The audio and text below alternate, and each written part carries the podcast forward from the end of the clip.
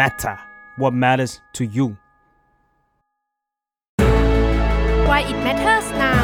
คุยข่าวให้เกี่ยวกับคุณ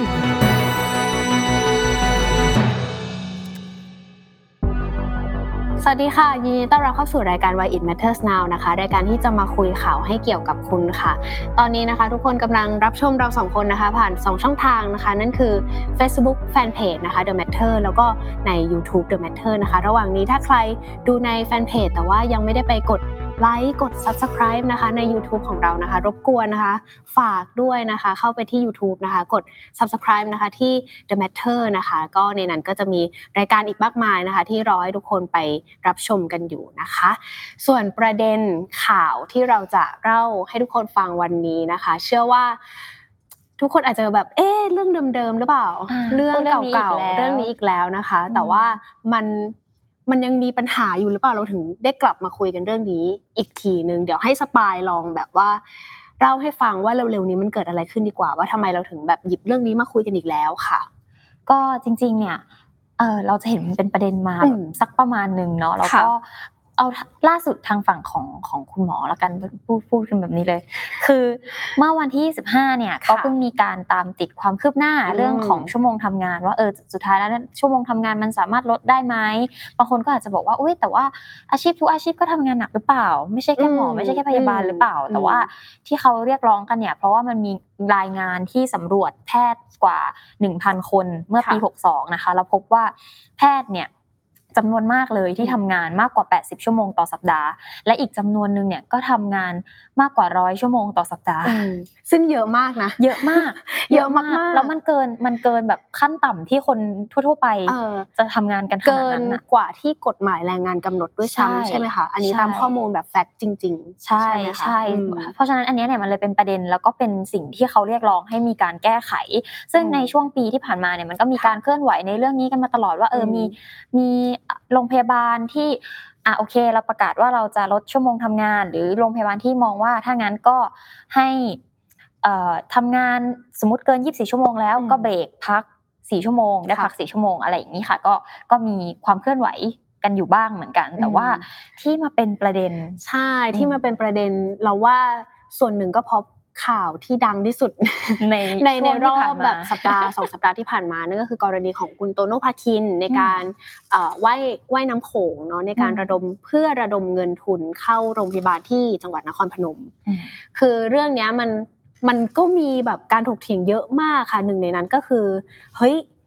นั่นมันนั่นมันเท่ากับการรบกวนเวลาการทำงาน หรือว่าการเพิ่มภาระงานให้กับเอ่อบุคลากรทางการแพทย์หรือเปล่าอ่าซึ่งเรื่องเนี้ยมันก็ มันก็ต่อยอดบานปลายมากที่ใช่ที่เรามาคุยกันถึงเรื่องเอ่อคุณหมอพยาบาลที่ต้องมาทำงานหนักกันมากขึ้นเนาะอืมทั้งหมดทั้งมวลมันก็เลยเหมือนแบบนำมาสู่สิ่งที่เรามาคุยกันวันนี้แหละ ด้วยประเด็นข่าวที่เอ่อคุณหมอ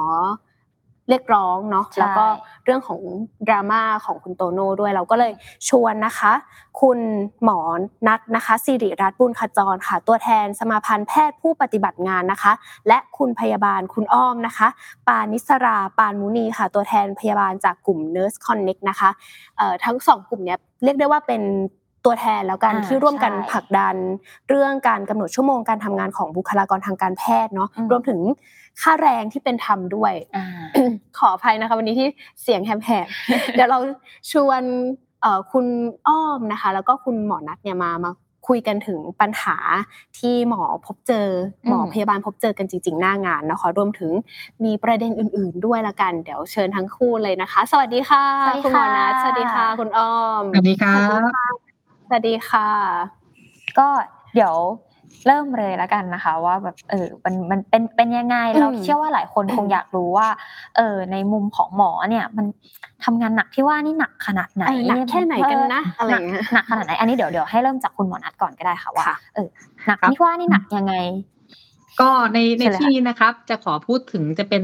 หมอในโรงพยาบาลรัฐบาลแล้วกันนะครับ เราจะไม่ยุ่งกับอืมทางเอกชนนะครับ ในหมอของทางโรงพยาบาลรัฐบาลเนี่ยครับ เอ่อก็เอาจริงๆถ้าเอาตามบทสำรวจของอาจารย์เมธีเลยเนี่ยเอ่อหกสิบเปอร์เซ็นของหมอทำงานเกินร้อยี่สิบชั่วโมงต่อสัปดาห์นะครับ ซึ่งก็ถือว่าเยอะเยอะมากทีเดียวเก้าสิบเปอร์เซ็นทำงานมากกว่าแปดสิบชั่วโมงต่อสัปดาห์ครับหมายความว่าทำลองนึกว่าทำงานในเวลาราชการสมมติแปดชั่วโมงต่อวันห้าวันปุ๊บก็คือมีโอทีสี่สิบชั่วโมงเพิ่มเข้าไปอีกครับ นอกจากนั้นเนี่ยก็ยังต้องมีการอยู่เวรกลางคืนด้วยซึ่ง ก็มีจำนวนมากซึ่งอยู่เวรติดกันถึงสี่สิบแปดหรือเจ็ดสิบสองชั่วโมงครับ ก็คือนี่คือตัวเลขเพียวๆเลย อืมอืมอืมอันนี้ ไอทำงานโอทีนี่คือแบบไม่ไม่ได้เงินด้วยใช่ไหมคะไม่เหมือนพนักงานออฟฟิศใช่ไหมคะคุณหมอหรือว่าได้อยู่อ่ามันได้ได้อยู่ครับเขาจะนับเป็นเวรครับ แต่ทั้งนี้เนี่ยผมก็จะว่าเลทมันก็ไม่ได้ตรงเท่ากันทุกที่เหมือนกันครับ อืมอืมโอเคค่ะ แล้วทางฝั่งของวับไปคุณพยาบาล คุณคุณอ้อมเป็นเป็นยังไงบ้างคะพยาบาลมุมพยาบาลทำงานหนักเหมือนกันไหมหรือว่าหนักยังไงบ้างอะคะในในส่วนของพยาบาลเนี่ยค่ะ นอกเหนือจากเรื่องชั่วโมงการทำงานที่ก็เออเยอะมากเหมือนกัน อันนี้เสริมเสริมจากทางของฝั่งคุณหมอนะคะ ที่ของพยาบาลเนี่ยจะประมาณ 80 ชั่วโมงต่อคนต่อสัปดาห์ แล้วนอกเหนือจากประเด็นเรื่องของของชั่วโมงการทำงานแล้วอะค่ะ ยังมีประเด็นเรื่อง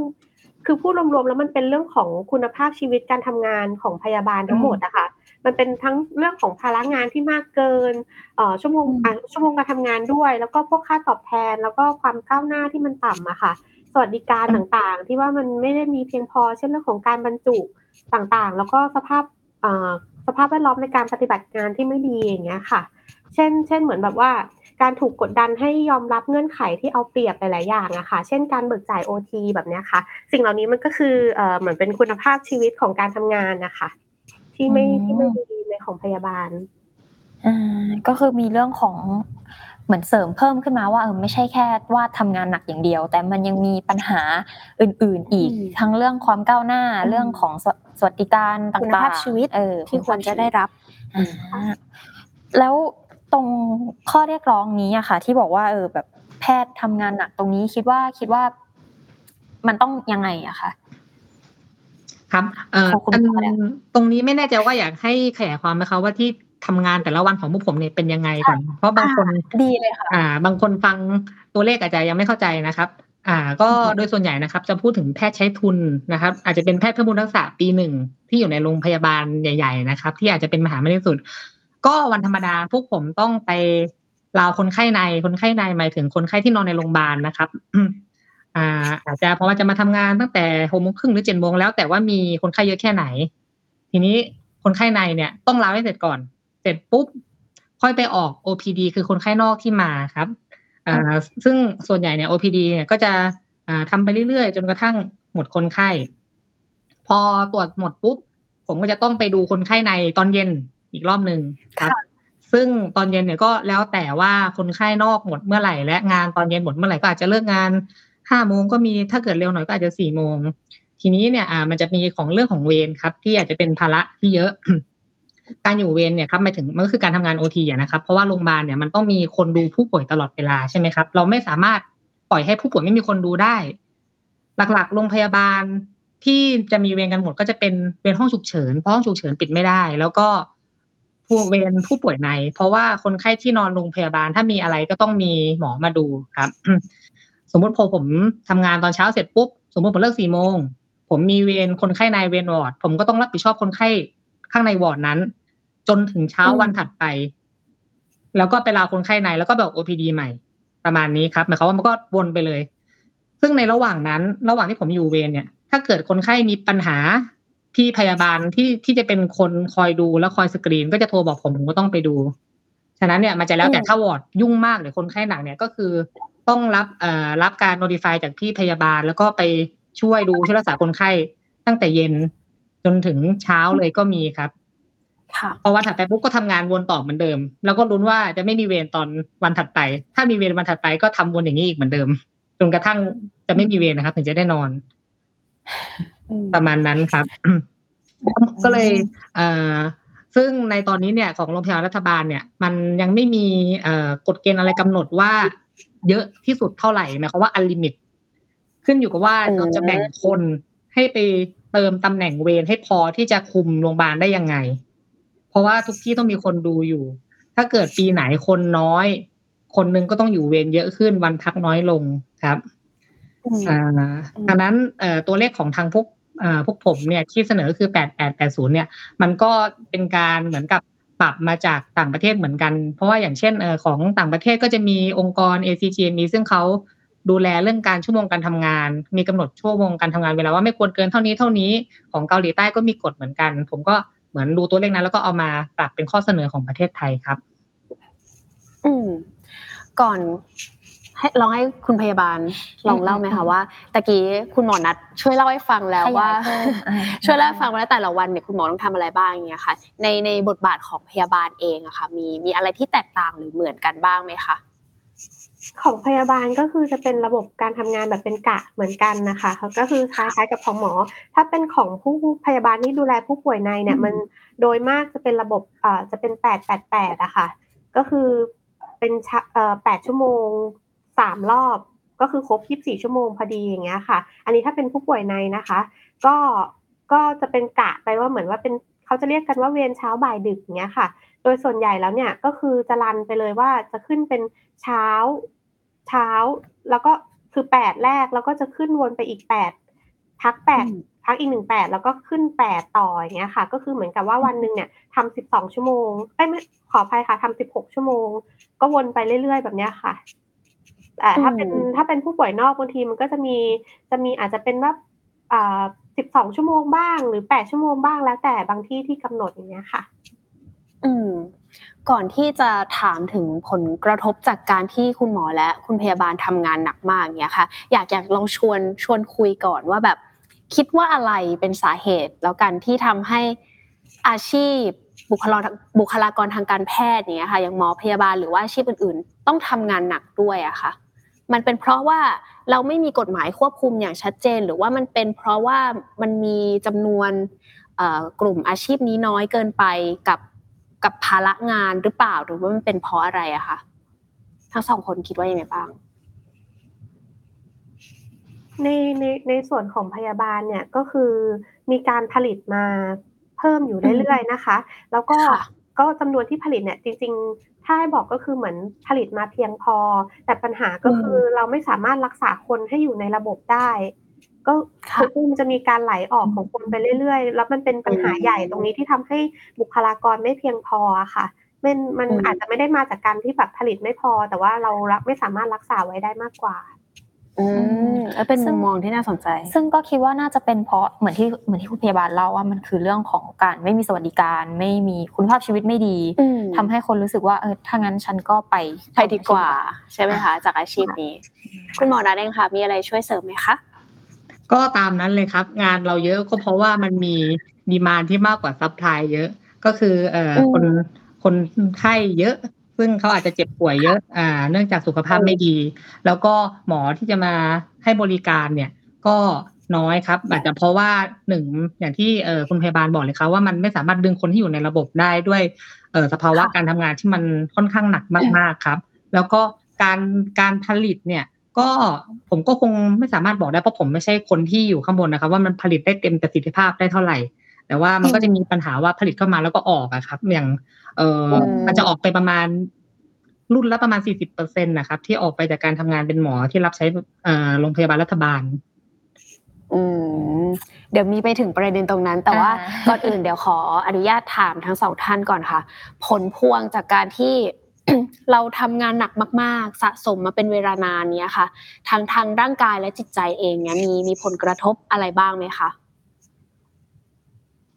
ก็เอาของทางฝั่งแพทย์ก่อนแล้วกันนะครับก็ได้กลับค่ะกลับไปเขากลับไปอ้างอิงจากผลสำรวจของอาจารย์วิธีเช่นเดิมนะครับ ก็มีค่ะคนมีการบอกว่าเจ็ดสิบเปอร์เซ็นตนะครับเอ่อแพทย์ของแพทย์เนี่ยต้องถึงใช้ยานอนหลับป่วยหรืออาจป่วยด้วยโรคซึมเศร้า ต้องใช้เครื่องดื่มบำรุงกำลังเพื่อให้ทนต่อการอดนอนได้ครับ แล้วก็อืมอันนี้จะเป็นประสบการณ์ตรงของผม ผมเคยอยู่มากสุดก็คือ เอ่อยี่ยี่สี่บวกยี่สี่บวกแปดชั่วโมง ผมก็คือก็คือลดลดกาแฟครับ กาแฟเช้ากลางวันเย็น เพื่อที่จะแบบให้ทำงานต่อได้จะได้ไม่หลับ ช่วงนั้นก็คือรู้สึกว่าตัวเองเป็นแบบโอ้โหทำไปได้ยังไงเนี่ย ครับอืมอืมส่วนอันนี้ก็คือค่ะค่ะ ต่อเลยขอค่ะเชิญค่ะ แล้วก็แต่ส่วนผลกระทบที่มันมากกว่านั้นเนี่ย เราอาจจะเคยได้ยินว่ามีข่าว เอ่อว่าแพทย์หลับในอะไรแบบนี้นะครับ ซึ่งก็เป็นส่วนหนึ่งที่ทำให้เกิดอุบัติเหตุได้ครับ อืม เห็นเห็น เสริมนิดนึงเหมือนเราเห็นข่าวเรื่องหมอที่อยู่เวรแล้วขับรถแล้วรถชน เพราะว่าหลับในอะไรอย่างเงี้ยค่อนข้างเยอะอยู่เหมือนกัน ก็ก็เป็นส่วนหนึ่งจากเรื่องนี้ด้วยเหมือนกันใช่ไหมคะอ่าผมถ้าถ้าเกิดจะพูดกันตามตรงๆเป๊ะๆเนี่ยมันก็คงไม่สามารถพิสูจน์ได้ชัดเจนว่าเขาอืมเออเป็นจริงหรือเปล่า แต่ว่าถ้าเกิดว่าผมไม่ได้นอนมาแล้วผมไปขับรถมันก็ทำให้เกิดอุบัติเหตุได้ง่ายขึ้นอยู่แล้วครับ โดยเฉพาะอืมตอนที่ไปใช้ทุนต่างจังหวัดเนี่ยนะครับ ก็คือแทบไม่ได้หลับไม่ได้นอน แต่ว่าจะไม่ให้จะไม่ขับไปไหนเลยเนี่ย บางทีมันก็ยากครับอืมแต่อย่างไรก็ตามในสมัยผมผมก็รู้ว่าผมไม่ไหวแน่นอนผมก็ไม่ขับไปไหนเลย มันก็เรียกได้ว่ามันเป็นความเสี่ยงที่เพิ่มขึ้นแล้วกันเนาะอืมสำหรับอาชีพนี้ที่ที่ต้องทำงานหนักแบบอืมขนาดนี้ อย่างอืมคุณอ้อมเองอะค่ะ มีประสบการณ์ หรือว่ามีเคยเจอเหตุการณ์อะไรแบบนี้มาไหมคะว่าเอ้ยเราทำงานหนักมากเกินไป แล้วก็มันกระทบต่อร่างกายเราต่อจิตใจเราบ้างอะค่ะ ของของพยาบาลเองเนี่ยที่เคยจากจากจากการศึกษานะคะ ก็คือมีปัญหาที่พบว่ามันจะมีส่งผลต่อความเครียด ความการหมดไฟการรู้สึกวิตกกังวลหรืออะไรอย่างนี้ได้นะคะ จากภาระการทำงานที่มากเกิน แล้วก็อันนี้อยากจะแชร์นิดนึงคืออีกหนึ่งประเด็นที่ที่ส่งผลกระทบต่อสภาพจิตใจของบุคลากรทางการแพทย์อีกอย่างหนึ่งก็คือเป็นเรื่องของเราไม่สามารถลาได้อะค่ะ คืออมแม้ว่าจะมีเหตุการณ์ที่มันฉุกเฉินเพียงใดเลย เช่นแบบว่าคนในครอบครัวเสียชีวิตอะไรอย่างเงี้ยค่ะ หรือว่าเราไม่สบายอย่างถ้าเป็นพยาบาลเองเนี่ยก็คือส่วนใหญ่จะเป็นผู้หญิงใช่ไหมคะแล้วก็โดยมากอาจจะมีปัญหาสุขภาพ อย่างเช่นสมมติเราปวดท้องประจำเดือนมาก ๆ หรืออะไรอย่างเงี้ยค่ะ เราไม่สามารถลาได้เลย เพราะว่าเพราะว่าคือถ้าหาคนแทนไม่ได้มันคือจบอะค่ะ ซึ่งมันหาคนแทนได้ยากอยู่แล้ว เพราะว่าลำพังเดิมเนี่ยบุคลากรก็ไม่เพียงพออยู่แล้ว พอมันไม่พอมันหาคนแทนก็ยาก เราก็ไม่สามารถจะลาได้อะค่ะกะการที่เกิดเหตุสภาวะใดประการหนึ่งที่มันส่งผลกระทบต่อจิตใจหรือว่าร่างกายเราแล้วแล้วเราไม่สามารถเบรกหรือว่าหยุดพักตรงนี้ได้อะค่ะ อันนี้ก็จะส่งผลกระทบต่อต่อจิตใจของคนทำงานมาก ๆเหมือนกันค่ะอืมเท่าที่ผ่านมาเราก็เห็นหลาย ๆ ข่าวเนาะตามตามหน้าหนังสือพิมพ์ที่มีการนำเสนอเหมือนกัน เช่นแบบ หมอพยาบาลอืมที่จะฆ่าตัวตาย เพราะว่าแบบมีความกดดันมีความเครียดนะคะส่วนหนึ่งก็เป็นเพราะปัญหาที่มันยังไม่ถูกแก้ในเรื่องนี้ด้วยไหมคะค่ะ ใช่ค่ะอืมอืมอืมอืมทั้งสองท่านเองเอยถามถามคุณอ้อมดีกว่าที่เป็นพยาบาล มันจะมีช่วงหนึ่งที่ชาวเน็ตละกันในในการอ่าแบบมาแชร์ข้อมูลกันว่า เอ้ยทำไมพยาบาลโรงพยาบาลรัฐถึงเหวี่ยง ถึงแบบ พูดจาไม่ดีอืมใช้คำพูดไม่ดีอะไรอย่างเงี้ยค่ะ ในตรงนี้เองเราอยากเราอยากนำเสนอมุมมองของผู้ที่อยู่ปฏิบัติงานหน้างานจริงอะค่ะว่าเฮ้ยจริง ๆ แล้วเบื้องหลังมันอาจจะเกิดจากความกดดันหรือว่าแรงอะไรบางอย่างหรือเปล่า ภาระงานที่มันมากเกินไปหรือเปล่าบางทีแบบ มันก็เกิดเป็นคำพูดที่ไม่ดีเกิดขึ้นได้หรือหรือมันเป็นเพราะอะไรอะคะคุณน้อง คือคือจะบอกว่าจริง ๆ มันก็มีเหตุการณ์แบบนี้เกิดขึ้นจริง ๆ และมันไม่ใช่เรื่องที่จะต้องมาแก้ตัวค่ะ อันนี้สำหรับในมุมค่ะของของของอืมอืมพ่อเองนะคะ คือค่ะคือก็รู้สึกว่ามันมันเป็นเรื่องที่เกิดขึ้นจริง ๆ แล้วเราต้องมาหาทางแก้ไขกันมากกว่า มันไม่ใช่จะแบบบอกว่าเออ มันเป็นเพราะอย่างงู้นอย่างนี้อะไรอย่างเงี้ยค่ะ คือต้องบอกแบบนี้ก่อนว่า เวลาเราเรียกร้องในเรื่องคุณภาพชีวิตในการทำงานของพยาบาลนะคะ เราจะพค่ะยายามเน้นอยู่ตลอดว่า เออเราไม่ได้อยากจะเรียกร้องเพื่อให้ตัวเองได้อย่างเดียว เพราะว่าทุกอย่างเนี่ยมันเกี่ยวเนื่องกันหมดอะค่ะ คุณภาพชีวิตอืมของการทำงานของบุคลากรทางการแพทย์เนี่ย มันจะเป็นตัวสะท้อนเอ่อระดับคุณภาพชีวิตของประชาชนผู้มารับบริการ อันนี้คืออมคือเรื่องสำคัญเลย เป็นเป็นเป็นมันเป็นเหมือนคุณภาพชีวิตของคนที่ทำงานด้านสุสุขภาพเนี่ย มันก็จะอธิบายอ่าคุณภาพชีวิต ในในในในด้านการให้บริการสุขภาพของประชาชนเหมือนกันนะคะ ในด้านการได้รับการบริการของประชาชนนะคะอืมเพราะเพคือราะเหมือนก็คือก็คือเหมือนมันก็มีนั่นแหละค่ะเหตุการณ์ แต่ก็อย่างที่บอกว่ามันก็คือเกี่ยวเนื่องกัน อืมอืมทั้งหมดเนาะเหมือนเนาะเหมือนเหมือนมันคือการที่ เอ่อตัวพอพอเราเจออะไรที่มันแบบกระทบกับการกับชีวิตคุณภาพชีวิตของเราอะพูดง่ายมากๆบ่อยๆมากมาก ๆ เนี่ย มันก็ส่งผลต่อ ถ้าพูดให้เห็นภาพมันคือส่งผลต่อ performance อะในการทำงานอืมแล้วพยาบาลคืออาชีพที่ต้องคอยช่วยเหลือช่วยค่ะช่วยเหลือแล้วก็ดูแลคนไข้มันก็ส่งผลถึงเรื่องนี้อืมถึงคนไข้ด้วยเหมือนกันอืมอืมก็เอาจริง ๆ เราอะพอเราเห็นดราม่าเนี้ยคือ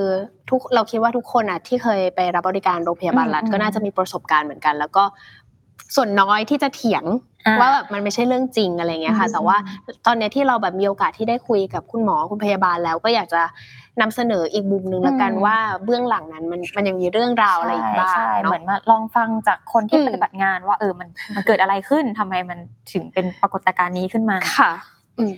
โอเคมีคำถามต่อไปไหมคะคำถามต่อไปอยากรู้ว่าอันนี้ขออนุญาตถามคุณหมอแล้วกันนะคะสลับบ้างคือเอ่อที่บอกว่า ถ้าทำถ้าบอกว่าทำงานตามตามที่รายงานนะคะว่า 80 ชั่วโมงต่อสัปดาห์ แล้วก็อย่างที่พยาบาลต้องทำแบบ 70ถึง80 ชั่วโมงต่อสัปดาห์ อันเนี้ยถ้ามันเยอะคิดว่าควรลดเหลือยังไงเท่าไหร่แบบที่ที่จะให้คนแบบเห็นภาพได้ชัดเจนที่สุดอะค่ะว่าอ๋ออันนี้คือถือว่าโอเคแล้วสำหรับคุณหมอเหมาะสมแล้วค่ะอืมอืมครับก็อ่าถ้าเอาเอาตามต่างประเทศนะครับ หลาย ๆประเทศเนี่ยมันจะมีเลขเมจิกที่อาจจะตัดไว้ที่ 80 แต่บะหลายประเทศเขาก็สามารถทำให้หมอทำงานได้ เฉลี่ยประมาณ 40 ชั่วโมงต่อสัปดาห์ครับดังนั้นเนี่ยเอ่อถามว่าเท่าไหร่ถึงจะแบบเหมาะสมดีที่สุดเนี่ย ผมคิดอืมว่าเนื่องจากว่าบุคลากรทางการแพทย์ไม่ว่าจะผมหรือว่าพยาบาลเนี่ย ก็เป็นคนที่ทำงานเหมือนกันเนี่ยอย่างน้อยๆอะครับ ในอุดมคติเลยพูดอย่างนี้หลาย ๆ รอบ ก็คือให้อยู่พอๆกับกฎหมายแรงงานนะครับ แต่ว่าอืมคือในปัจจุบันเนี่ยด้วยความที่บุคลากรมันมันขาดจริง ๆ มันคงจะทำให้เป็นแบบนั้นไม่ได้ในทีเดียวครับ ก็เลยอาจจะค่อยๆ เริ่มต้นจากกำหนดเลขขึ้นมาก่อนว่าแปดสิบครับ เพราะว่าที่จริงอะครับ เออมันก็มีเอองานวิจัยหลาย ๆ อัน ซึ่งเขาดูว่า เออทำงานหนึ่งสัปดาห์เนี่ยกี่ชั่วโมงแล้ว performance จะเริ่มดรอปคือมันก็ดรอปลงเรื่อยๆตั้งแต่มากกว่าห้าสิบหกสิบเจ็ดสิบชั่วโมงอะครับ ฉะนั้นเนี่ยถ้าเกิดเราสามารถทำให้ เอ่อทำงานได้น้อยลง มีการจำกัดเวลาเองเนี่ย performance มันก็ควรจะค่อยๆดีขึ้นเรื่อยๆ ซึ่งก็จะส่งผลให้ประชาชนได้รับบริการที่ดีขึ้นครับ คือบริบทของประเทศไทยเนี่ยมันอาจจะลำบากแต่ก็คิดว่าเราควรจะค่อยๆพัฒนาไปถึงจุดนั้นได้ อืม ตรงนี้คุณหมอคิดว่ามันควรจะให้เหมาะสมกับเรื่องของเงินเดือนด้วยไหมคะแบบฐานเงินเดือนควรจะควรจะเหมาะกับชั่วโมงทำงานของเรามากน้อยแค่ไหนยังไง ครับก็ในเรื่องของค่าตอบแทนเนี่ยนะครับ ก็เคยมีเพื่อนผมที่เอาเวลาการทำงานทั้งหมดที่ทำนะครับมาคิดกับค่าเวรค่าตอบแทนที่ได้มันมันอาจจะตกที่ประมาณแบบเออชั่วโมงละ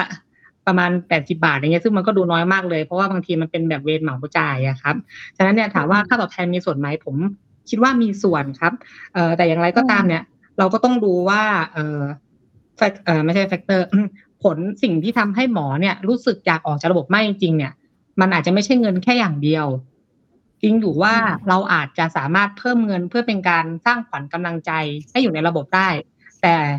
ถ้าเกิดพลังงานมันหนักจริง ๆ อย่างเช่นทำงานติดกันเจ็ดสิบสองชั่วโมงต่อให้เงินมากเท่าไหร่เนี่ยบางคนเขาก็ไม่อยู่ครับ ฉะนั้นเนี่ยอืมถามว่าใช่ไหมเออใช่เงินเป็นส่วนหนึ่ง แต่ สภาพแวดล้อมอื่นๆเนี่ยก็ควรจะต้องได้รับการอืมพัฒนาด้วยเพื่อที่จะให้เขาอยู่ในระบบได้อย่างมีความสุขและให้บริการประชาชนได้อย่างมีประสิทธิภาพครับอืมอืมประเด็นตรงนี้คุณอ้อมพยาบาลมีอะไรอยากเสริมเสริเรื่องมไหมคะเงินเดือนเรื่องใช่อะไรเรื่องเงินเดืยอนแล้วก็เรื่องชั่วโมงทำงานเพราะว่าพยพยาบาลเองก็หนักเหมือนกันถ้าหมอหนักพยาบาลก็หนักไปด้วย อืมเป็นยังไงบ้างคะเรื่องชั่วโมงการทำงานเนี่ย อย่างที่บอกไปว่าเราไม่ได้มีไม่ได้มี ตัวกฎหมายมากำหนดในเรื่องนี้ เรายังอืมเราขาดในเรื่องนี้อยู่ แต่ถ้าเอาตามประกาศของสภาการพยาบาลนะคะคือสภาการพยาบาลเขาจะออกมาเป็นเหมือนเป็นประกาศมากกว่าว่ากำหนดแนวทางว่าควรจะเป็นเท่าไหร่เท่าไหร่ ที่จริง ๆ ที่เขาเขียนไว้เนี่ยก็คือ 40 ชั่วโมงต่อคนต่อสัปดาห์ แต่ว่าค่ะก็คือพอเราจะเห็นว่าจากเหตุการณ์จริงๆเนี่ยมันก็คือมากกว่าเท่าตัวเลยก็คือจะเป็น 80 ชั่วโมงเอ่อในในทางปฏิบัติเนี่ยมันก็อาจจะจะ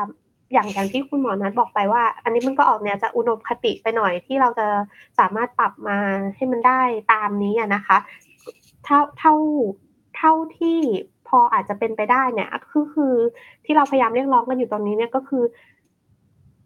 เอ่อพยายามลดลงให้มันให้มันน้อยลงกว่านี้หน่อยในเรื่องของชั่วโมงการทำงานนะคะมพอเราก็จะมาคุยกันว่ามันจะพอเป็นไปได้ที่เท่าไหร่ แล้วก็อืม เรื่องของค่าตอบแทนเนี่ย มันจะมี ของพยาบาลเนี่ย มันจะมีปัญหาในเรื่องของการเบิกจ่ายค่าตอบแทน OT ที่มันยังไม่เป็นธรรมอยู่ในหลาย ๆ ที่ทั้ง อ่า ในต่างจังหวัดก็จะมีปัญหาเรื่องนี้เยอะมากค่ะ อืม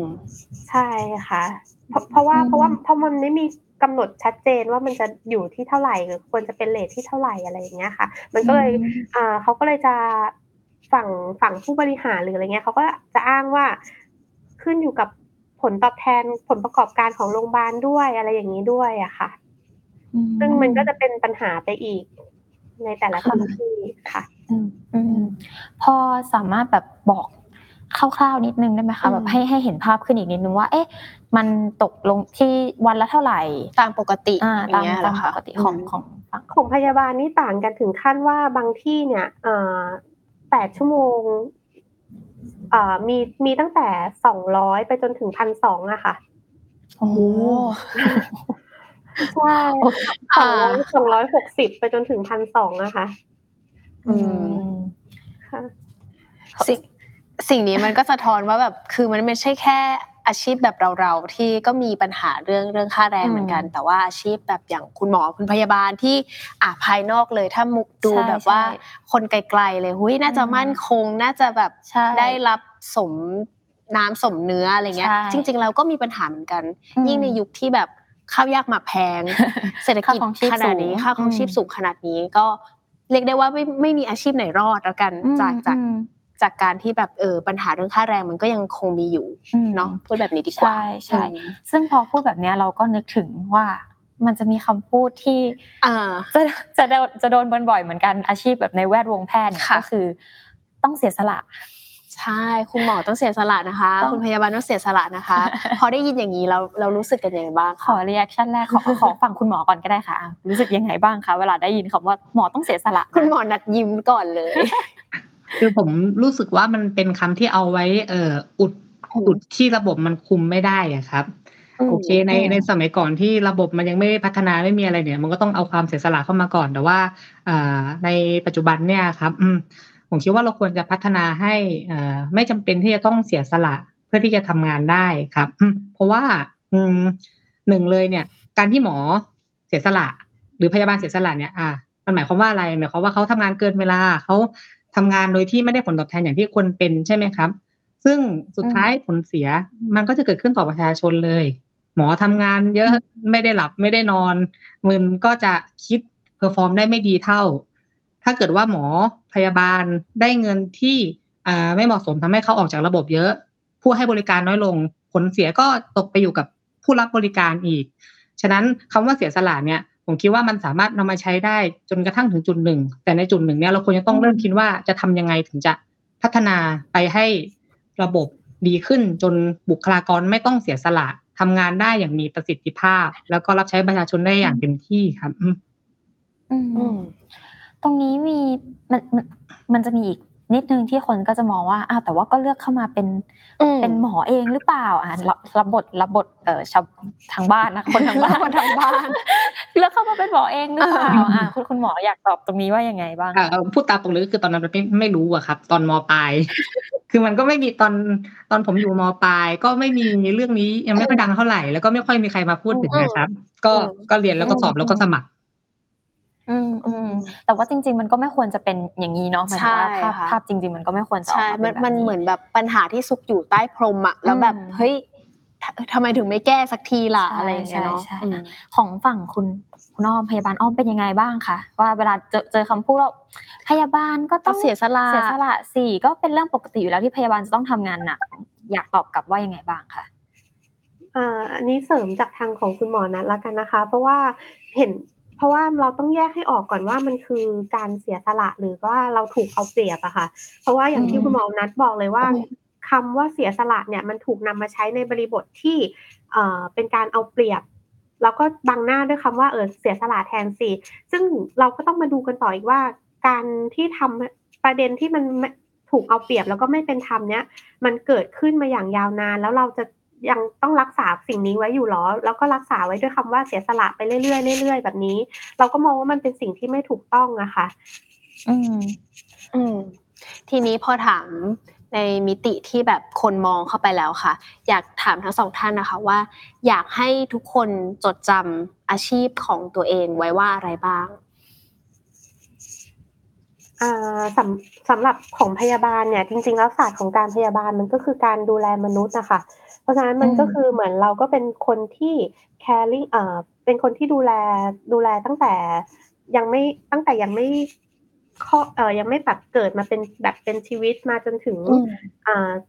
จนถึงกระทั่งวาระสุดท้ายของชีวิตเนี้ยค่ะแล้วก็เป็นเหมือนคนที่จะคอย caring คอยดูแล สุขภาพของมนุษย์อะค่ะอืมอืม ก็คือไม่ได้ต้องการที่อยากจะเป็นผู้เสียสละนางเป็นฟ้าฮีโร่เป็นนางฟ้าในชุดอืมขาวอะไรทั้งนั้นใช่ไหมคะไม่เราก็คืออ่าคำเหล่านี้เป็นมายาคติทั้งหมดค่ะอืมพวกนางฟ้าชุดขาวฮีโร่ชุดขาวอะไรอย่างนี้ คือคือเป็นเป็นมายาคติที่ที่สืบทอดกันมาอย่างยาวนาน อืมอืมอืมโอเคค่ะ คุณหมอคะอยากให้ทุกคนจดจำอาชีพแพทย์ไว้ว่ายังไงบ้าง ก็ในฐานะแพทย์ที่อาจจะเรียกได้ว่าเป็นแพทย์รุ่นใหม่นะครับ ก็อยากให้ทุกคนอยากให้เอ่อมองว่าแพทย์ก็เป็นเอ่ออาชีพที่ทำงานร่วมไปกับคนไข้ในการเดินทางที่ทำให้เขามีสุขภาพที่ดีขึ้นครับเอ่อแต่ละเอ่อเขาเรียกว่าอะไร แต่ละเฉพาะทางอาจจะมี concept ที่แตกต่างกัน แต่โดยรวมผมว่าน่าจะประมาณนี้อืมอืมอืมก็คือไม่ต้องการที่จะเป็นฮีโร่เหมือนกัน ถูกต้องไหมคะ ผมว่ามันหรอก็ก็ทำงานนะครับ คนทำงาน ใช่ หมอก็คือแรงงานคนหนึ่งอืมมองอย่างนี้ดีกว่า เนาะอืมโอเค โอเค เมื่อกี้คุณหมอพูดคำหนึ่งคำว่าในฐานะคุณหมอรุ่นใหม่อืมเราคิดว่าในแวดวงของของอ่าทางพูดจากมุมคนนอกนะคะ เราจะรู้สึกว่าในวงการแพทย์เองเนี่ยก็มี อีกสิ่งหนึ่งที่เป็นอืมเหมือนกับบั๊กในในการแก้ไขปัญหาเหมือนกันค่ะก็คือเรื่องของระบบอาวุโสอืมไม่แน่ใจว่าจุดเนี้ยในฐานะคนในอะค่ะมองว่าระบบอาวุโสเนี่ยเป็นบั๊กในการแก้ไขปัญหาหรือเปล่าที่ทำให้เรื่องเหล่านี้ที่เราพูดกันมา ซึ่งเป็นเรื่องที่เรียกร้องกันมาตลอดเนี่ย มันอาจจะยังไม่ได้รับการแก้ไขจริง ๆ สักทีอะค่ะ คุณคุณหมอหรือคุณพยาบาลก่อนได้เลยค่ะ ใครพร้อมยกมือได้เลยค่ะงั้นเดี๋ยวเอาเป็นทางผมเปิดก่อนแล้วกันนะครับ ก็จากได้ค่ะประสบการณ์ส่วนตัว ซึ่งประเด็นนี้เนี่ยผมเข้าใจว่ายังไม่มีใครเคยทำวิจัยอย่างจริงจัง อาจอาจจะกำลังมีอยู่แต่ผมไม่ชัวร์แต่จากประสบการณ์ส่วนตัวผมก็ตอบได้ว่ามันมันมีครับ เพราะว่าในโรงเรียนแพทย์เนี่ยครับ เราถูกสอนด้วยระบบอาวุโสที่ค่อนข้างมาก สมัยนี้อาจจะน้อยลง แต่ก็ยังรู้สึกว่ามีอยู่ครับ สิ่งที่เกิดขึ้นคือทำให้หมอเนี่ยโดนปลูกฝังมาให้ไม่ต่อต้านผู้มีอำนาจ เราจะเชื่อฟังอืมอาจารย์ค่อนข้างมาก และก็ไม่กล้าถกเถียงครับ สิ่งที่เกิดขึ้นถ้าผมจะให้ลองเดาเลยเนี่ย ก็คือมันจะทำให้เกิดการ under report เสริมถึงประเด็นต่างๆอ่าอืมผู้ด้อยอำนาจจะไม่กล้าพูดไม่กล้ารายงานทำให้ไม่มีข้อมูลที่ถูกต้องว่าปัญหาที่เกิดขึ้นคืออะไรครับอืมอืม คือเหมือนในแบบมุมของคนตัวทำงานที่ที่เป็นตัวเล็ก ๆ ที่อยู่อืมเบื้องล่างเนี่ยเขามีเขาเจอปัญหาอะไรเขาพยายามจะ report ขึ้นไปด้านบน แต่ว่ามันไปไม่ถึง เพราะว่ามันเกิดมันมีระบบนี้ที่เป็นตัวกันอยู่ใช่ไหมคะใช่ครับมันเขาจะไม่กล้าไม่กล้า report ไม่กล้ารายงานครับ เพราะว่าเอ่อหนึ่งเลยเนี่ยระบบอาวุโสในในแพทย์ ผมผมคิดว่ามันค่อนข้างแรงเมื่อเทียบกับเอ่อสายอาชีพอื่น แต่แต่ผมก็ไม่เคยทำงานสายอาชีพอื่นนะนะแต่ผมก็ผมก็เลยบอกชัดไม่ได้ แต่ผมก็รู้สึกโดยส่วนตัวว่ามันค่อนข้างเยอะครับ อืมอืมก็อาจจะเป็นเป็นอีอีกกจุจุดดหหนึ่นึ่งงที่ทำให้เรื่องนี้มันยังไม่ได้ถูกไปไหนสักทีอืมอืมโอเคของของฝั่งพยาบาลเป็นเหมือนกันไหมคะ เราอยากแบบเราก็จะเห็นพยาบาลเองก็อาจจะมีเรื่องนี้เหมือนกันด้วยไหมคะคุณอ้อมว่าอย่างไรบ้างค่ะของพยาบาลก็เหมือนกันในเรื่องของระบบอาวุโสที่มัน มันเข้มข้น ใช้คำว่ามันเข้มข้นมาตั้งแต่สมัยเรียนที่เราฝึกงานหรืออะไรอย่างนี้แล้วอะค่ะ เพราะว่าอืมเพราะว่าของพยาบาลกับแพทย์เนี่ยเอ่อของพยาบาลเนี่ย เวลาอย่างที่มันต้องทำงานเป็นเป็นกะเป็นเหมือนรูทีน แล้วก็คืออยู่กันตลอดต่อเนื่องทั้งวันทั้งคืนแบบเนี้ยค่ะ มันก็คือเหมือนใช้ชีวิตด้วยกันภายในโรงพยาบาลกันค่อนข้างเยอะเอ่อเราก็จะต้องมีความเขาเรียกว่าเหมือนพึ่งพึ่งพาระบบอาวุธ พึ่งพาของแบบรุ่นพี่หรือว่าคนที่เป็น senior ที่อยู่ในวอร์ดในที่ทำงานมาก เพราะว่าเราต้องเจอกันบ่อยแล้วก็คือทำงานด้วยกันตลอดเวลาแบบนี้ค่ะ แต่มันก็จะมีทำให้เกิดปัญหาได้เวลา อย่างเช่นอย่างที่คุณหมอนัทบอกเรื่องของการการอ่า report หรือว่าการที่แบบเราเห็นอะไรบางอย่าง แล้วมันทำให้เรารู้สึกว่าเอ้ยเราไม่กล้าพูดกล้าอะไร เพราะว่าเราต้องอยู่กับเขาไป ตลอดอืมต่อเนื่องกันไปยาวๆอะไรอย่างเงี้ยค่ะ อันนี้มันก็คือมอาจจะอาจจะแล้วก็แล้วก็ตัวระบบเองด้วยที่แบบว่ามันจะเป็นระบบเหมือน เราก็คือขึ้นอยู่กับอินชาร์จขึ้นอยู่กับรุ่น เอ่อใช่ค่ะเหมือนเป็นรุ่นรุ่นรุ่นซีเนียที่แบบทำงานเนี่ยค่ะว่าอืมเออทุกอย่างเนี่ยมันก็คือเดี๋ยวต้องขึ้นกับเขาอีกทีนึงอะไรอย่างเงี้ยค่ะอืมอืมอืมก็เรียกได้ว่าการการที่อยู่แบบพึ่งพาด้วย ด้วยอะไรบางอย่างเนี่ยมันมันก็เป็นจุดหนึ่งที่กั้นให้ทุกปัญหามันถูกแบบมองเห็นมากขึ้นอย่างนี้ดีกว่า เราเรานึกถึงคำว่าอยู่กันแบบพี่น้องอะมันมันคือคำนี้หรือเปล่าคะพี่น้องที่ที่ดีหรือเปล่าคุณหมอนัดยกมือคุณหมอนัดยกมือเอออยากอยู่อกัยานกแบบขอครอบครัวขอเสริมหรือขอถามนิดนึงแล้วกันนะครับ ในในฐานะนักวิทยาศาสตร์เนี่ยครับคือเราจะคิดว่าแพทย์เป็นวิทยาศาสตร์ใช่ไหมครับเราต้องคิดอะไรตามหลักค่ะเหตุผลอะไรถูกอะไรผิดเนาะ อืมอาจจะจะฝากคำถามทิ้งเอาไว้ ซึ่งอาจจะยังไม่มีคำตอบตอนนี้ คิดว่าเอ่อนักศึกษาแพทย์ แพทย์ใช้ทุน กี่เปอร์เซ็นต์ที่กล้าเถียงอาจารย์ ถ้าเขาผิดครับ ผมทิ้งคำถามนี้ไว้ให้ประชาชนและให้แพทย์ทุกคนที่กำลังแพทย์เทรดอยู่ตอนนี้ครับ เราดูว่าเราเป็นนักวิทยาศาสตร์จริง หรือที่จริงเราถูกสอนมาให้เคารพอะไรกันแน่ครับอืมอือืมมอือืมมอืมอืมน่าสนใจ เป็นขนาดที่น่าสนใจ ขนาดเราเองเออ ไม่ใช่หมอไม่ใช่พยาบาลนะยังแบบไม่กล้าเลยนะเถียงครูตอนแบบประถมอะไรเงี้ยเพราะว่าคือเถียงแล้วรู้ว่ามันมันไม่จบอะมันจะมีปัญหาแล้วเราก็จะบานปลายคือเราบางทีเราเห็นปัญหาแล้วอยากให้ผู้ใหญ่รับรู้เหมือนที่เรามองเห็นอย่างเงี้ย ก็ก็ทำไม่ได้อืมอืมก็ค่อนข้างน่าอึดอัดเหมือนกันคำถามก็ตะคิดกี้ว่าคิดว่าเออในวงการแบบแพทย์เองถ้าเท่าที่ใช่ฟังก็น่าจะเจออะไรแบบนี้กดค่ะหนักอีกเหมือนกันค่ะ ทีนี้อยากรู้ว่า เอ่อเท่าที่พูดมาคือจริงๆมันก็มีหลายหลายใช่หลายจุดหลายมุมนะแต่ว่าในมุมของทั้งคุณอ้อมแล้วก็คุณนัทเองเนี่ยมองว่าอะไรที่เป็นเหมือนพิษที่สุดเป็นสิ่งที่เรารู้สึกว่าโหแบบทำให้เราทำงานไม่ได้แล้วอยากให้มันแก้ไขที่สุดในบรรดาปัญหาทั้งหมดทั้งมวลนะคะอะไรคือสิ่งที่ท็อกซิกที่สุดในโรงพยาบาลใช่เนี่ยเหรอใช่ว่าน่าจะเป็นเหมือนเป็นการทำงานภายใต้ระบบที่ไม่เป็นธรรมอะค่ะ การทำงานอืมภายใต้การทำงานที่เหมือนถูกกดขี่ เพราะว่าระบบมันยังมันระบบมันไม่เป็นธรรมแล้วก็ไม่หนึ่งไม่เป็นธรรมสองไม่มีอะไรคุ้มครองค่ะอืมสิ่งอืมสิ่งนี้อืมรู้สึกว่าเป็นสิ่งที่ที่ที่ท็อกซิกที่สุดในการทำงานโรงพยาบาลอืมอืมอืมซึ่งเป็นอะไรที่เหมือนกับที่คุณอ้อมมองว่ามันเป็นสิ่งที่ผลักคนออกจากอาชีพนี้เนอะด้วยอ่าคุณหมอนัทนะคะอืมอะไรคือสิ่งที่ toxic ที่สุดคะในโรงพยาบาล ก็ที่จริงสามารถก๊อปคำถามของเอ่อคุณพยาบาลมาได้ เอ้ยก๊อปคำตอบคุณพยาบาลมาได้เลยครับเอ่อแต่ถ้าเกิดจะให้ตอบเป็นอันดับสองเนี่ยอืมผมก็อาจจะบอกว่าอืมอาจจะเป็นสถานการณ์ที่ตอนนี้เนี่ยเอ่อทางบุคลากรเหมือนกับจะค่อนข้างอืมผิดใจหรือยังไม่เข้าใจกับทางคนไข้อะครับ การที่เอ่ออืมบุคลากรทางการแพทย์เนี่ย กลายเป็นว่าเอ่อมาผิดใจกับทางคนไข้ซะเองเนี่ย การที่เราทะเลาะกันเองแบบเนี้ยครับ มันทำให้อืมเราไม่สามารถมองเห็นปัญหาหรือศัตรูที่แท้จริงได้ทำให้การเอ่อก้าวเพื่อเพื่อเอ่อทำให้การก้าวต่อไปเพื่อแก้ไขปัญหาอย่างยั่งยืนเนี่ยเป็นไปได้ยากขึ้นอืมครับอืมอืมอืมอืมอืมงั้นขออนุญาตไปอีกประเด็นหนึ่งเนาะซึ่งเป็นประเด็นที่ใหญ่เหมือนกันนะคะ เรื่องแบบอย่างกรณีมันสืบเนื่องมาจากคุณโตโน่เนาะแล้วก็เหมือนคุณหมอฤทธิ์ก็ได้แบบออกมา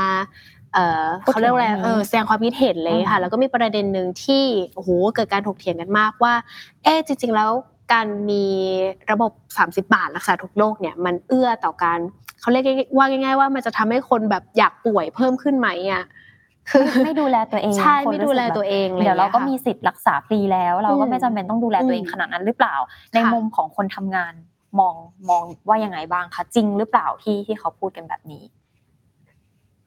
ไม่จริงค่ะ อันนี้ตอบได้เลย เพราะว่าจากจากหลักฐานพวกเอ่อจากการศึกษาจากการวิจัยเนี่ยเขาก็บอกว่าเราไม่สามารถที่จะอ้างไปถึงประเด็นได้ว่าระบบระบบประกันสุขภาพทั่วหน้าจะทำให้คนไม่ดูแลสุขภาพ เอ่อเอาเอาอันนี้ก็คือจากการศึกษานะคะแล้วถ้าเกิดอืมจากในจากในความความเข้าใจส่วนตัวก็คือ ถ้าถ้าให้ลองสมมุติดูอะค่ะ สมมุติเลยนะแบบว่ามีเคสสุดโต่งแบบที่ว่าจริง ๆ ที่ว่าแบบ เออฉันตั้งใจแบบทำลายสุขสุขภาพตัวเองเพราะรู้ว่าแบบมีสิทธิ์รักษาฟรีหรือว่าเลือกที่จะแบบสูบบุหรี่ กินแต่น้ำตาล กินแป้งอะไรเงี้ยอืมเพราะว่าเหตุผลที่ว่ายังไงก็ได้รักษาฟรีเนี่ย สมมุติว่ามีแบบนี้สักสักสิบคนเออไม่สิสมมุติว่ามีเป็นแบบเป็นร้อยเป็นพัน มันก็ยังไม่สามารถสรุปได้อยู่ดีว่าเอ่อสามสิบาทเนี่ยเป็นเป็นโครงการที่ทำให้คนไทยไม่ดูแลอืมสุขภาพ แบบเราคนไทยไม่ดูแลสุขภาพ เพราะว่าโครงการสามสิบาทอะค่ะอืมอืมอืมคุณหมอเองอะคะมีอะไรเพิ่มเสริมไหมคะครับตามประนั้นเด็นเลยครับนี้ว่ามันไม่มีหลักฐานที่บอกว่ามันทำให้เกิดอืมการไม่ดูแลสุขภาพอะครับฉะนั้นก็ต้องพูดได้อย่างเดียวว่า ไม่มีหลักฐานครับ แล้วก็ผมอืมผมรู้สึกว่าคำถามเนี่ยมันเป็นคำถามที่มันควรจะตายไปได้แล้วอะครับทำพออืมพอผมอ่านอืมอ่านเอ่อประเด็นเรื่องนี้ครับผมคิดว่าทำไมมันกลับมาเถียงเรื่องนี้กันอีกอะครับ เพราะว่าอืม สมสมมุติว่ามันมีหลักฐานสมมุตินะครับว่ามันมีหลักฐานว่ามันทำให้เกิดอืมการไม่ดูแลสุขภาพจริงๆอะเราจะเอา เอ่อสามสิบาทออกไปเหรอ ก็ไม่ใช่ใช่ไหมครับอืมเราก็คงจะไม่เอามันออกไปอืมเพราะมันเป็นสิทธิที่ทุกคนควรได้รับ ฉะนั้นคำถามอืมที่ควรจะคุยกันเป็นประเด็นมากกว่าก็คือ เราจะพัฒนาระบบมันยังไงมากกว่า ให้มันสามารถอืมเอ่อคุณภาพในการให้บริการดีขึ้นอะไรอย่างนี้ได้ครับ ไม่ใช่เหมือนกับว่ามานั่งวนลูปดราม่าเดิมๆซึ่งมีหลายรอบแล้วอืมเออ อืมอืมอืมจริง ๆ เราจริง ๆ เราสองคนเนี่ยก็ก็คิดเหมือนคุณหมออะไรเงี้ยคือ นี่ก็คิดว่าการเปรียบเทียบแบบนั้นมันผิดฝาผิดตัวไปหน่อยเนาะอืมว่าแบบอืมเฮ้ยการมี 30 บาทไม่ได้แปลว่าเราอยากจะป่วย มันไม่มีใครที่ไหนอยากป่วยค่ะอันนี้อืมพูดในในมุมที่เราแบบไม่ได้เป็นหมอเป็นพยาบาลใช่หน้างานยังใช่ก็ยังไม่ได้อยากป่วยเลยอะไรเงี้ยก็ แต่ว่าชอบประเด็นที่คุณหมอทิ้งไว้ว่า เอ้ยมันควรจะมาคิดต่อยอดมาจากอืมเรื่องนี้ได้แล้วว่า เราจะทำยังไงให้มันได้ ให้พัฒระบบนี้มันพัฒนาไปได้ไกลกว่านี้มากกว่าหรือเปล่าที่จะต้องมาถามเรื่องเดิมๆอ่าเนาะใช่เหมือนให้มันครอบคลุมมากยิ่งขึ้นใช่ไหมค่ะ อันนี้แต่ว่าในขณะเดียวกันคุณหมออยากรู้อยากรู้อีกนิดนึงว่าเนี่ยมันวนมาอีกแล้ว แล้วเราก็สงสัยว่าอืมหรือว่ามันมีอะไรที่อยู่ในวัฒนธรรมของขององค์กรของบุคลากรทางการแพทย์หรือเปล่าที่ทำให้เกิดความเชื่อนี้ขึ้นมาว่าเฮ้ยการมีระบบสุขภาพอะมันทำให้ คนแบบไม่ดูแลเอตัวอเองไม่ดูแลตัวเอง มันมีอะไรที่คุณหมอมองว่าจะเป็นเป็นสาเหตุที่ทำให้คนในวงการเนี่ยมองแบบนี้ได้หรือเปล่าอะค่ะ คุณหมอขมวดคิ้วแล้วขอคำถามอีกทีได้ไหมครับขออีกทีหมายถึงว่า คิดว่าอะไรเป็นปัจจัยที่ทำให้ยังมีบุคลากรทางการแพทย์ที่มองคิว่าดแบบนี้อยู่ เออสามสิบาททำให้คนอยากป่วยอืมอืมถ้าเกิดจะพูดโดยประสบการณ์ส่วนตัวนะครับเอ่อในฐานะคนที่ไม่ได้ เรียนหรือว่าจบเฉพาะด้านเอ่อ policy หรือว่าเศรษฐศาสตร์มาโดยตรงเนี่ย มันก็จะมีโมเมนต์ที่เรารู้สึกว่าเราทำงานมาเยอะ เราเจอคนไข้ที่อาจจะเรียกได้ว่าเขาไม่ได้ดูแลตัวเองเพื่อที่จะ แล้วก็มาโรงพยาบาลหลาย ๆ รอบอะครับเอ่อเคสที่เห็นส่วนใหญ่จะพูดกันเลยเนี่ยหลายๆรอบเลยเดี๋ยวก็จะเป็นอืมอารมณ์แบบกินเหล้าเยอะ แล้วก็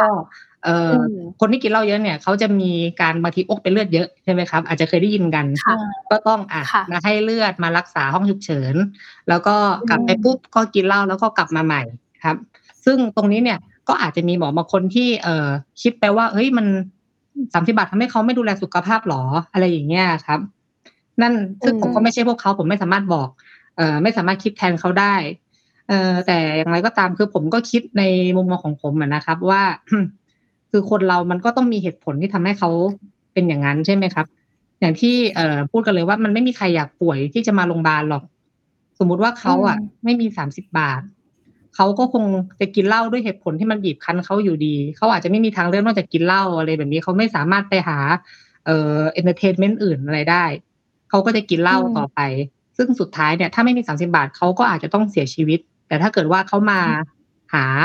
โรงพยาบาลด้วยสามสิบาท อาจจะช่วยให้เขาเลิกก็ได้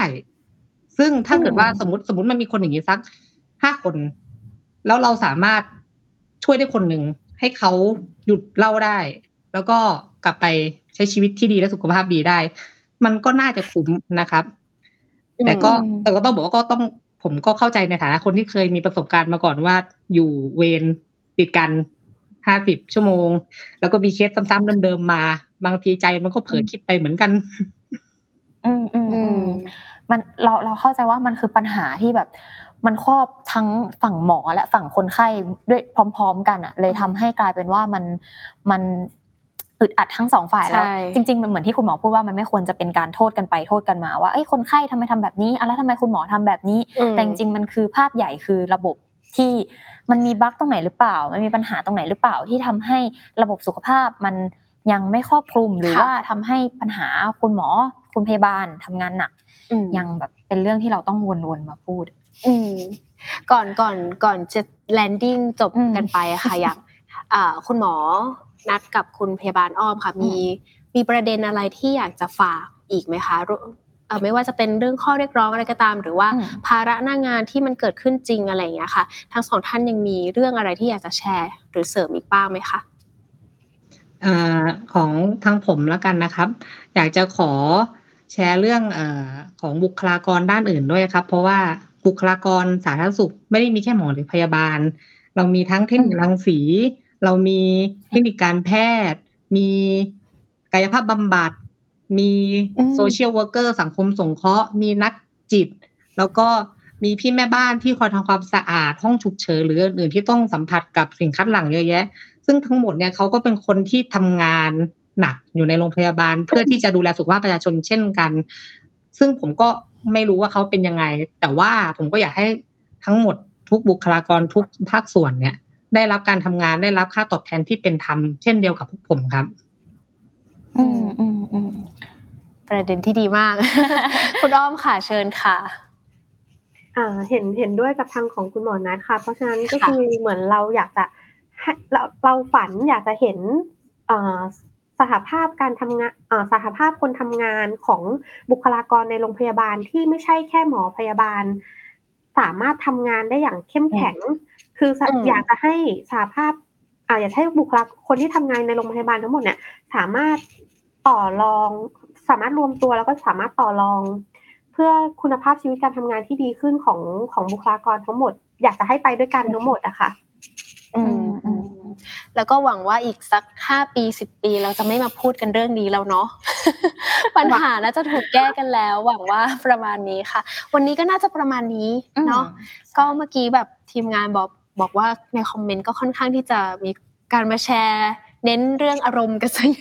เยอะแยะเหมือนแชร์นะคะประสบการณ์ใช่แชร์ประสบการณ์กัน ก็คิดว่าทุกคนเรื่องนี้ก็คือเรื่องของทุกคนเหมือนกันเรื่องอืมคุณหมอเรื่องพยาบาลนี่ก็น่าจะเป็นเรื่องของทุกคนเหมือนกันเนาะใช่ดังนั้นก็คือคุณภาพชีวิตของหมอ คุณภาพชีวิตของพยาบาลก็คือเท่าคุณกับภาพชีวิตของเราใช่ถูกต้องจบแบบสวยงามนะคะ วันนี้ ก็น่าจะได้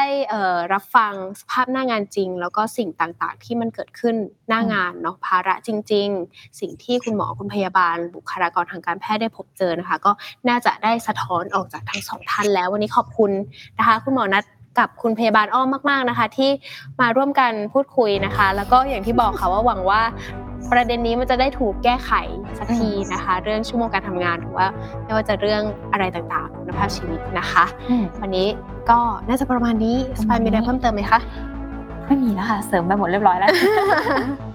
โอเคค่ะ ก็เอ่อฝากรายการนะคะ Why It Matters Now นะคะ ติดตามได้ทุกวันพฤหัสนะคะ เวลาประมาณหนึ่งทุ่มตรงแบบนี้นะคะ ได้ทุกช่องทางของ The Matter ค่ะ วันนี้เราสองคนไปแล้วค่ะ สวัสดีค่ะค่ะ